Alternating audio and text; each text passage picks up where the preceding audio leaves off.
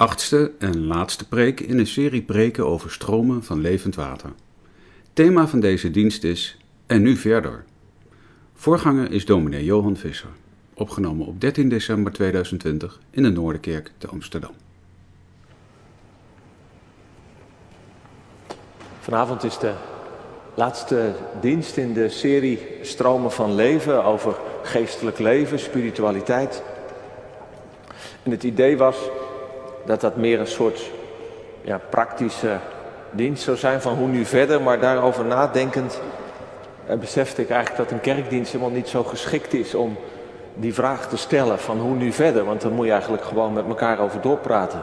En dat zouden we vanavond ook kunnen doen, maar dan had ik dat eh, eerder moeten aankondigen en anders moeten doen. En toen dacht ik, nou misschien is het wel goed om er nog eens naar de kern, naar de inhoud van geestelijk leven te gaan. Waar gaat het nu over? Niet zozeer het hoe, maar juist veel meer het wat. En dan komen we volgens mij onvermijdelijk uit bij de liefde. En daar lezen we twee gedeelten over. Eerst een aantal versen uit de brief aan de Corinthiërs, bekend van de, van de kringen en de kringpreken. Um, 1 Corinthiërs 12, 31 tot 13, vers 3.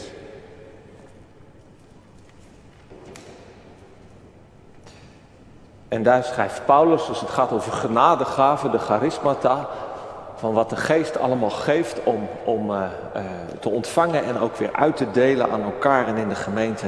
Schrijft Paulus aan het eind, streef dus naar de beste genade, genadegaven. En ik wijs u een weg die dit alles nog overtreft. Al zou ik de talen van de mensen en van de engelen spreken, maar ik had de liefde niet, dan zou ik klinkend koper of een schallende symbaal zijn geworden. En al zou ik de gave van de profetie hebben en alle geheimenissen weten en alle kennis bezitten. En dan zou ik het geloof hebben dat ik bergen zou verzetten. Maar ik had de liefde niet, dan was ik niets. En al zou ik al mijn bezittingen uitdelen tot levensonderhoud van de armen. En dan zou ik mijn lichaam overgeven om verbrand te worden. Maar ik had de liefde niet.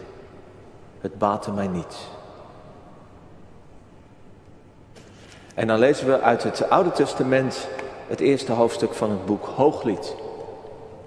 Hooglied, een wat wonderlijk boek, liefdesgedichten tussen de bruid en de bruidegom, tussen een zij en een hij, op naam van koning Salomo gezet. En altijd vanaf het begin ook gelezen als een lied dat niet alleen gaat over liefde tussen mensen, ja dat ook, maar ook een lied dat gaat over de liefde tussen God en mens, tussen God en zijn, zijn, zijn mensen, zijn volk. Hooglied 1. En aansluitend zingen we uit Psalm 45, dat sluit er heel goed bij aan, het eerste couplet. Het hooglied dat van Salomo is. En dan spreekt zij eerst. Laat hij mij kussen met de kussen van zijn mond. Want uw uitnemende liefde is beter dan wijn. Uw zalfolie is een heerlijk van geur. Uw naam is een uitgegoten zalfolie. En daarom hebben de meisjes u lief. Trek mij mee. Wij zullen achter u aansnellen. De koning heeft mij gebracht in zijn binnenkamers. Laten wij ons verheugen en ons in u verblijden. Laten wij uw uitnemende liefde in herinnering roepen, boven de wijn. Met recht hebben zij u lief. Donker van huid ben ik, maar bekoorlijk, dochters van Jeruzalem. Als de tenten van Kedar, als de tentkleden van Salomo. Zie niet op mij neer, omdat ik donker ben, want de zon heeft mij beschenen. De zonen van mijn moeder ontstaken tegen mij in woede. Ze maakten mij tot bewaaksters van de wijngaarden. Mijn eigen wijngaard heb ik niet bewaakt. U die ik innig lief heb, maak mij bekend waar u de kudde wijdt. Waar u die op de middag laat rusten. Want waarom zou ik zijn als een gesluierde bij de kudde van uw metgezellen? En dan is hij aan het woord. Als u het niet weet, o allermooiste onder de vrouwen, volg dan de sporen van de schapen en wijd uw geiten in de woningen van de herders. Mijn vriendin, ik vergelijk u met de paarden voor de wagens van de farao. Lieflijk zijn uw wangen tussen de kettingjes en uw hals met de parelsnoeren. We zullen gouden kettingjes voor u maken met zilveren knopjes. En dan zij weer, zolang de koning aan zijn ronde tafel zit, verspreidt mijn nardus zijn geur. Mijn liefste is mij een bundeltje mirre dat tussen mijn borsten overnacht. Mijn liefste is mij een tros hennabloemen uit de wijngaard van Engedi. En dan hij weer, zie u bent mooi mijn vriendin. Zie u bent mooi, uw ogen zijn als duiven. En dan zij, zie u bent mooi mijn liefste, ja lieflijk. Ja, onze rustbank is het groene loof. De balken van onze huizen zijn ceders. Onze dakspanten zijn cipressen. Talig ben je als je het woord van God hoort en het bewaart. Gemeente van Jezus Christus. We hebben de afgelopen maanden stilgestaan bij geestelijk leven. Spiritualiteit. Met de vraag naar hoe dat leven van de geest van God, van de geest van Christus, dat Hij ons heeft beloofd, hoe dat leven in ons en door ons heen kan stromen. En we stonden stil bij heilig, zuiver leven, bij stilte, het woord van God, het doen van gerechtigheid, de vervulling met de Heilige Geest. En gewoon het alledaagse leven als, als plek waar Christus is en werkt. Maar je kunt je afvragen, wat, wat is nu dat leven? Waar gaat het om bij christelijke spiritualiteit? Hoe smaakt dat? En het is overduidelijk heel breed en veel. Het hele leven is in het geding, maar, maar is er ook zoiets als een kern?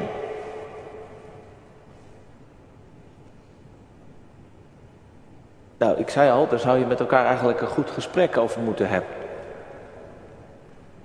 En ik denk dat in dat gesprek het ook altijd weer over de liefde zal gaan. God is liefde, schreef de apostel Johannes in zijn eerste brief. Heel radicaal. Wie in de liefde blijft, blijft in God.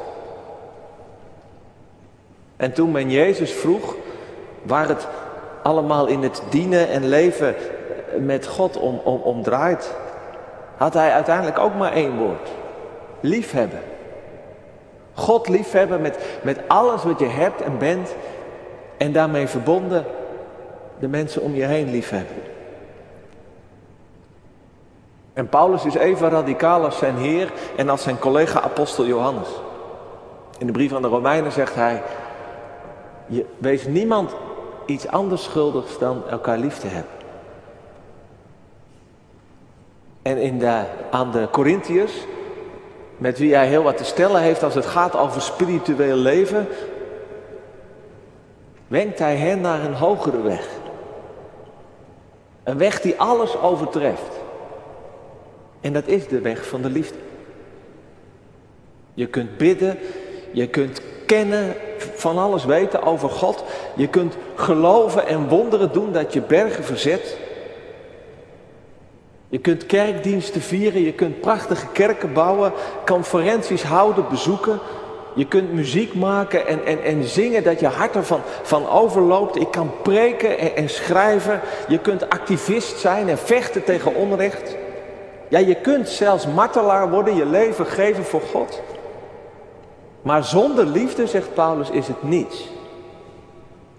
Heb je er zelf niets aan? Is het leeg? Geestelijk leven zonder liefde is niet van God. En een kerk zonder liefde is een kerk zonder de Heer. En woorden, hoe waar en vroom en enthousiast, bijbels, geestelijk ze ook mogen zijn, maar zonder liefde, zegt Paulus, zijn ze als pannendeksels die je tegen elkaar slaat. Dus dat is herrie, waar geen leven in zit. Dat is kabaal, zonder dat daar de stem van de geest van Christus doorheen komt. Dus laten we in deze tijd, waarin we op allerlei gebied, maar zeker ook op het gebied van geloof en spiritualiteit, bestookt worden door informatie en stemmen die allemaal iets zeggen en vinden en weten en beloven. Laten we heel kritisch zijn. Simpel kritisch. Proef je er liefde in? Leidt het tot liefde in mijn leven als ik dat denk, als ik dat volg? Zo niet? Dan kun je er waarschijnlijk maar beter afstand van nemen. En dat geldt denk ik ook voor ons bidden en ons kerk gaan en ons Bijbel lezen. Leidt dat tot angst, tot haat, tot hoogmoed of tot onrecht? dan is het uiteindelijk niet geestelijk. Dan is het niet van de geest van Christus. Maar als er, als er liefde groeit en bloeit, dan is het van God. Maar ja, wat, wat is liefde dan? Want dat is nog niet zo gemakkelijk. Daar kun je heel veel over zeggen en er zijn ook heel veel verschillende ideeën over. In de Bijbel is het in de eerste plaats iets dat je doet. Het woord dat Paulus gebruikt, in het hele Nieuwe Testament gebruikt, is het woord agape. Dat is dat je je richt op een ander. Dat je werkelijk je toelegt op het goede van, van, van, van anderen. Zorgen, dienen. Dus dat is wel belangrijk. Hè? Wij hebben bij het idee van liefde soms dat je, dat je elkaar in, in, in je waarde laat. En dat je, dat, dat je zegt van nou ja, jij bent oké en, en dan, dan zeg jij dat ik ook oké ben. Ik val jou niet lastig, jij mij niet. Maar dat is lege tolerantie. En het zit heel dicht bij onverschilligheid vaak. En wordt ook wel eens gezegd, het tegenovergestelde van liefde is niet zozeer haat, maar dat is, dat is onverschilligheid. Dat een ander je niet raakt. Dat je uiteindelijk denkt, nou ja, laat die ander maar. Of dat nu een ander met zijn nood is, of een ander van wie je helemaal van mening verschilt. En liefde is ook meer dan emotie. Of verliefdheid, of, of je helemaal verliezen in, in, in een ander of, of in iets. En ik denk, en ik, ik denk dat regelmatig vanaf deze plek ook zeggen dat het in onze emo-cultuur is het ontzettend goed om te beseffen dat liefde meer is dan een gevoel. En, en in een tijdperk van vloeibare relaties en vloeibare liefde. je, houdt, je houdt van elkaar zolang het goed voelt en zolang je er iets aan hebt. Kunnen we niet dankbaar genoeg zijn dat liefde iets te maken heeft met trouw en met volhouden? En ook met offers brengen. Maar hoe belangrijk ook. Liefde is meer dan alleen je praktisch voor een ander inzetten. En trouw zijn in een relatie. Liefde is ook goddelijk.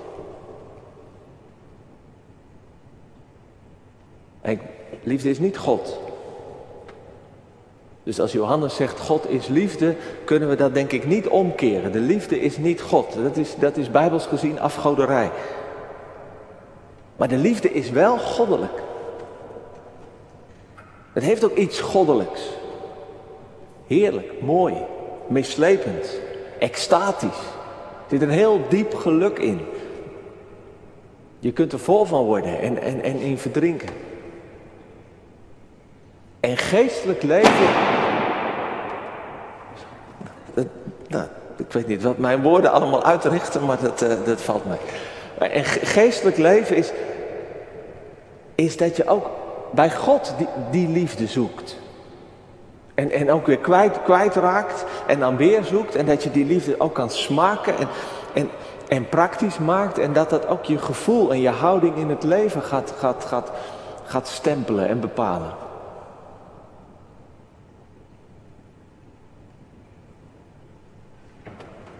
En dan kun je denken, nou ja, dat is eigenlijk toch een beetje, dat is, dat is voor de fijnproevers. Voor wat mystieke figuren. Mensen die, die een beetje religieus zijn aangelegd. Of als je het een beetje negatief doet, zijn mensen die hebben in hun gewone leven hebben ze een tekort aan liefde. En dan hebben ze een gebrek, ja, dan gaan ze dan maar bij God zoeken. Eigenlijk een beetje zielig. Toch denk ik niet. Dat, dat zoeken van liefde, ook bij God, dat is iets heel diep menselijks. En deze week, ik, ik, nu dadelijk, dadelijk van het hooglied af naar, uh, naar iets heel anders. Deze week kwam er in het nieuws dat er een nieuwe nummer 1 in de top 2000 is. Ik weet niet wie dat, wie dat soort dingen volgt, maar dat is het, het, het liedje Rollercoaster van Danny Vera. En ik dacht toen ik dat las, denk nou dan moet ik dat liedje eens even, even luisteren. En qua tekst is het zoals heel veel liefdesliedjes. Here we go. On this roller coaster life, we know, with those crazy highs and real deep lows. I really don't know why, and I will go to the farthest place on earth I know. I can travel all the road, you see, because I know you're there with me. You. U, jij. Ja, er is natuurlijk altijd in de liefde iets van, van er is een jij naar wie je verlangt. Dat je in het leven dat je leeft, dat hij of zij erbij is. En dan niet zomaar eventjes als het leuk is, maar in dat rollercoaster leven, waar het omhaalt met zijn ups en zijn downs. Iemand is die je werkelijk kent, ook al ga je heel ver weg. Nou, en bij zo'n liedje denk je in de eerste plaats aan, aan, aan, aan, je, aan je geliefde. De echte. Of degene naar wie je verlangt. Of misschien ook wel degene die je mist. Maar die you in heel veel van die liefdesliedjes, en zeker ook in deze, zou eigenlijk ook best God kunnen zijn. Ergens halverwege dat liedje zingt Danny Vera I try to fill that empty place inside. Ik probeer die, die lege plek van binnen te vullen. En dat is denk ik wat we vaak ook zoeken bij, bij in de liefde en bij geliefden. Maar is het niet realistischer om te zeggen dat we vaak te veel, te veel verwachten van onze geliefdes? En dat je dat ten diepste bij God zou kunnen vinden. Ik ga mijn weg in het leven. Met zijn, met zijn, met zijn highs en met zijn lows. En ik kan heel ver weg gaan. Maar ik blijf gaan omdat ik, dat ik weet, dat ik verlang, dat ik hoop dat, dat, dat, dat u daar bent. En dat mijn wegen bij u eindigen. God de geliefde. De ware. Dat is toch niet zo gek? Ik denk alle liefde onder de mensen komt van Hem. En wijst uiteindelijk ook naar Hem. En natuurlijk, hoe gebroken, hoe krom en sentimenteel en, pijnlijk en teleurstellend en, en, en burgerlijk en, en dubbel ook onze liefde kan zijn, toch is de liefde van God.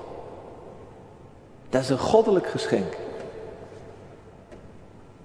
Maar als het zo is, als de liefde van God komt en als wij mensen dat allemaal heel diep van binnen kennen, dat, dat verlangen en we dat zoeken. Ja, hoe zou je dan met God kunnen leven zonder liefde?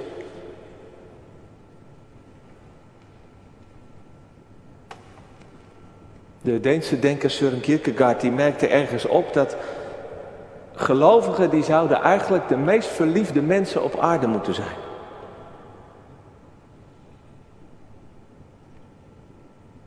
Verliefd op God. Kan dat? Mag dat? Is, is dat mogelijk? En dan ben ik bij het Hooglied. Dat boekje vol met, met liefdesgedichten. Waarin die bruid en die bruidegom elkaar bezingen. Elkaar bekijken. Naar elkaar, naar elkaars lichaam. Naar elkaar verlangen. En zonder schaamte en tegelijk ook spannend. En dit verrassende boekje in de Bijbel is, is kennelijk bedoeld om de gelovigen, om ons alle eeuwen door te waarschuwen, om niet alleen te kijken naar de gevaren van seksualiteit en erotische liefde. Om ons te waarschuwen dat we, dat we vroomheid niet met preutsheid moeten, moeten verwarren. En ons steeds ook weer aan, aan herinneren dat die, dat die aardse lichamelijke liefde, die eros in het, in het Grieks, dat die, dat die door God is gegeven. Daar is dat boekje voor bedoeld. Dus, dus bij deze zou ik zeggen. Maar ik zei, ik zei ook toen we het gingen lezen, in de, in de Joodse en christelijke uitleg is het boekje ook altijd, heeft er ook altijd een diepere laag in gezien. Een verbeelding van de liefde tussen God en zijn volk. Tussen Christus en zijn, en zijn gemeente. En de gelovigen. En dan wordt dus die, die nou ja, zeg dan maar even, die erotische liefde, die, die, wordt, die wordt een beeld voor de liefde tussen, tussen mij en God. En dan moet je dus die tekst ook zo lezen, met het oog op God. Dat je dus tegen God zegt of tegen Jezus, laat Hij mij kussen. Want uw liefde is beter dan, dan wijn. En dat je, dat je God hoort zeggen, je bent de mooiste die er is. En dat je verlangt van waar, waar, waar kan ik u ontmoeten? En God zegt, nou volg het spoor maar, volg maar, kom maar naar me toe. En dat, dat je tegen elkaar zegt, u bent mooi mijn liefste. En dat je God hoort zeggen, jij bent mooi mijn liefste.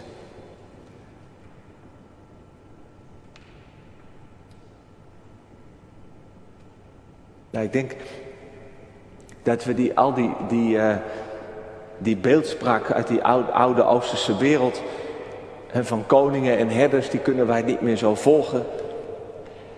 Je ogen zijn als duiven. Ik, ik zou dat in Amsterdam met de stadsduiven, zou ik dat niet zomaar tegen iemand zeggen. Dat is niet zo'n compliment wellicht, maar... Maar ik denk wel dat je er iets bij kan voorstellen. Dat je zo innig, zo intens God kunt liefhebben. En door God wordt bemind. Nu, dat is een, een, een stroming die in het, in het, in het geloof, hè, in Israël en ook, ook, ook in de kerk er ook altijd is geweest. Om, om, om daar uh, oog voor te hebben. En dat ook door te geven. De mystiek noem je dat. En ik kwam een tekst tegen van Jan van Rusbroek. Hij was een Vlaming uit de 14e eeuw die zich terugtrok in een, in een bos nabij Brussel. En over zijn ervaringen en zijn inzichten in die, in die liefde schreef hij het boek De Geestelijke Bruiloft. En dan, dan schrijft hij over de zoetheid die de komst van Christus in, in je innerlijk uh, teweeg brengt. Wat die liefde van God met je doet. En ik, ik citeer een paar zinnen daaruit.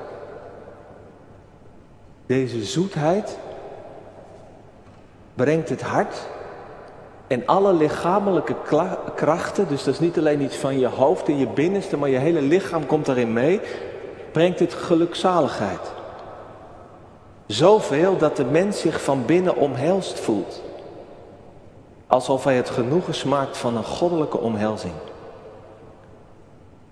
En deze gelukzaligheid en deze troost is aangenamer voor ziel en lichaam dan al het geluk dat de wereld zou kunnen geven. Als één mens al dat geluk allemaal tegelijk ontvangen zou.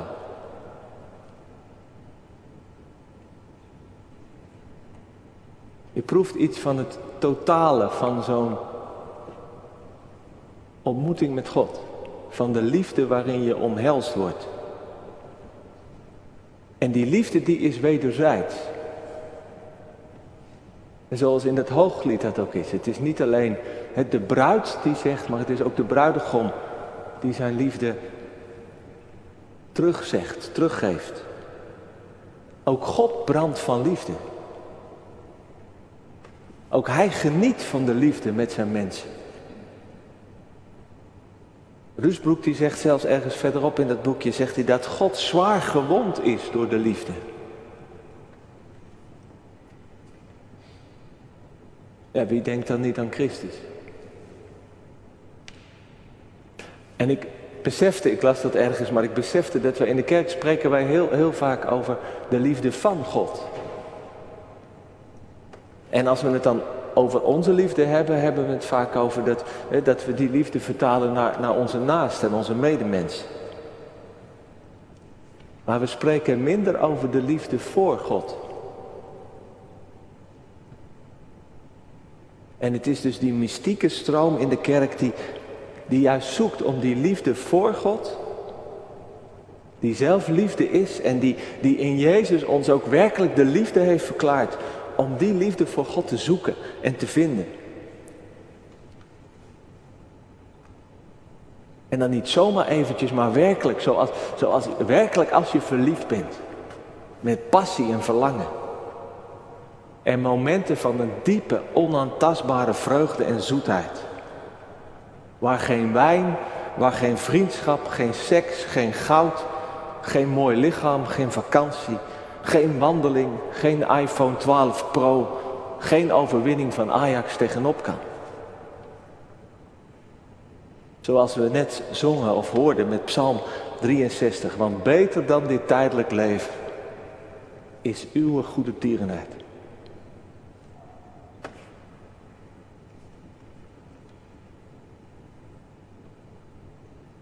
Dat is die kern van christelijke spiritualiteit. De liefde van en voor God. Nou, waarom zou je die liefde nou, nou, nou verlangen en zoeken?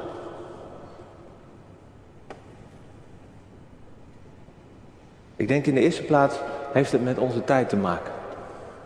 Hier in het Westen. Een tijd waarin geloven en de ervaring van God weinig vanzelfsprekend is. En er was zojuist hier een dienst van de, van de jongeren van de koffiebar waar het erover ging. Een van hun vragen van hoe, hoe is het nou om te geloven als je een minderheid bent, als je er alleen voor staat. Ik denk dat we daar allemaal in de westerse cultuur ontzettend aan lijden. Dat, dat de wereld zo leeg geworden is van God. En daardoor hebben we een veel sterkere innerlijke overtuiging nodig om te geloven. Voor onszelf, maar ook om het geloof door te geven. Er moet bijvoorbeeld voor, voor je opvoeding, om, om, om het aan je kinderen, je kleinkinderen door te geven, moet er iets van een vuurtje in je branden. Want menselijkerwijs gaat het niet lukken als je alleen maar wat, wat doorgeeft omdat je zegt, nou dat is belangrijk en dat hoort bij de kerk en zo. Dat is in onze tijd niet meer sterk genoeg. Want dan sta je heel snel met de mond vol tanden. Of je hebt uiteindelijk in het slechtere geval ook alleen nog maar een geloof van wat gebruiken en van wat, wat, wat, wat regels en formules. Ik merk dat ook in de kerk, hè, van hoe, hoe, hoe spannender het wordt in de, in, de, in de westerse cultuur. Dat mensen zich terugtrekken met enorme vijandbeelden van de wereld is slecht. En ze willen het ons ontzettend moeilijk maken. Maar dan, dan zit je continu in de verdedigingshouding. In een groot fort. En je kunt het niet meer doorgeven. En je bent bang. Rondom kerst we, proberen we veel in, in de wijk nu iets contacten te leggen. En heb, heb een paar gesprekjes gehad rondom kerst hier op de markt en, en, met mensen. En het was voor mij weer een ontzettende reality check. En misschien zeg je, nou dat is dan typisch voor een dominee, die is toch nog te weinig in de echte wereld, dat zou kunnen. Maar hoezeer ik proefde van dat,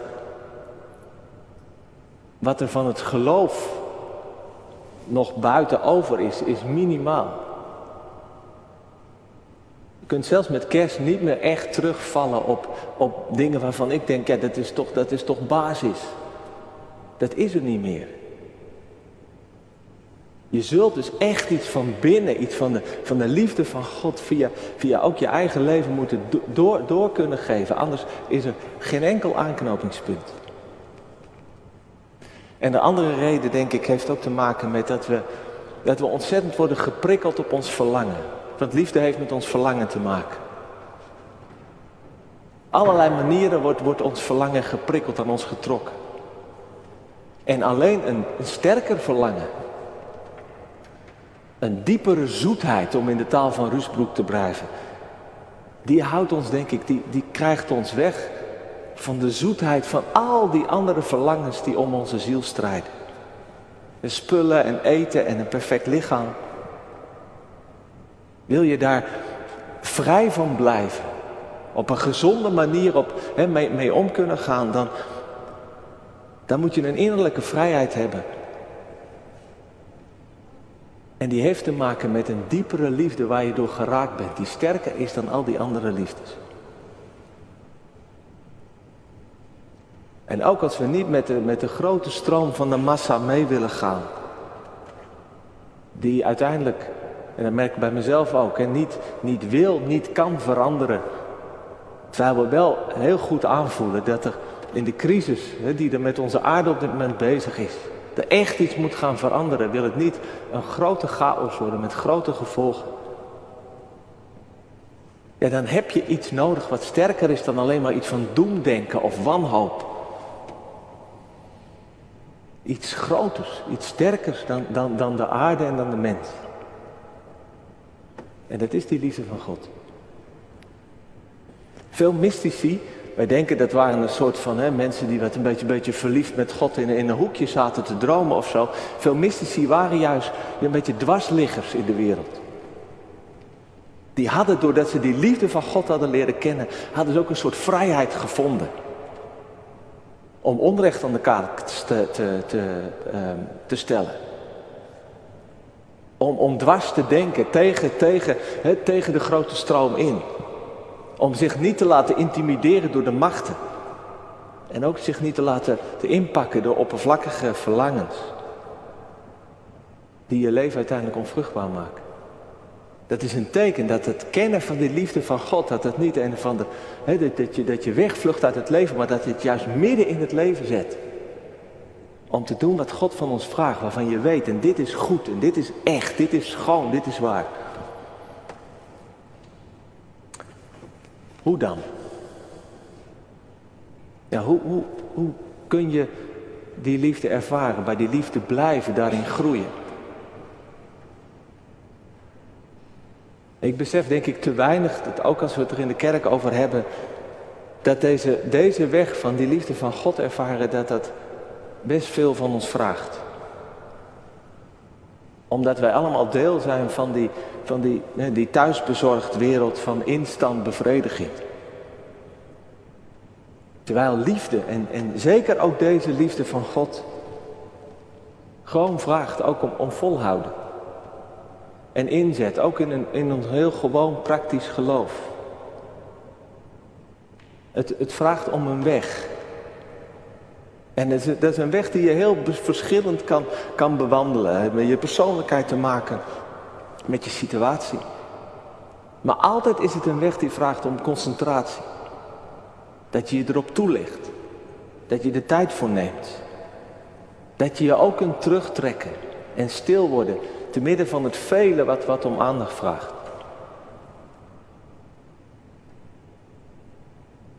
En als een begin of als een stimulans om op die weg verder te gaan, wil ik eindigen met een oproep van Gilbert Chesterton, Engelse schrijver van begin van de vorige eeuw.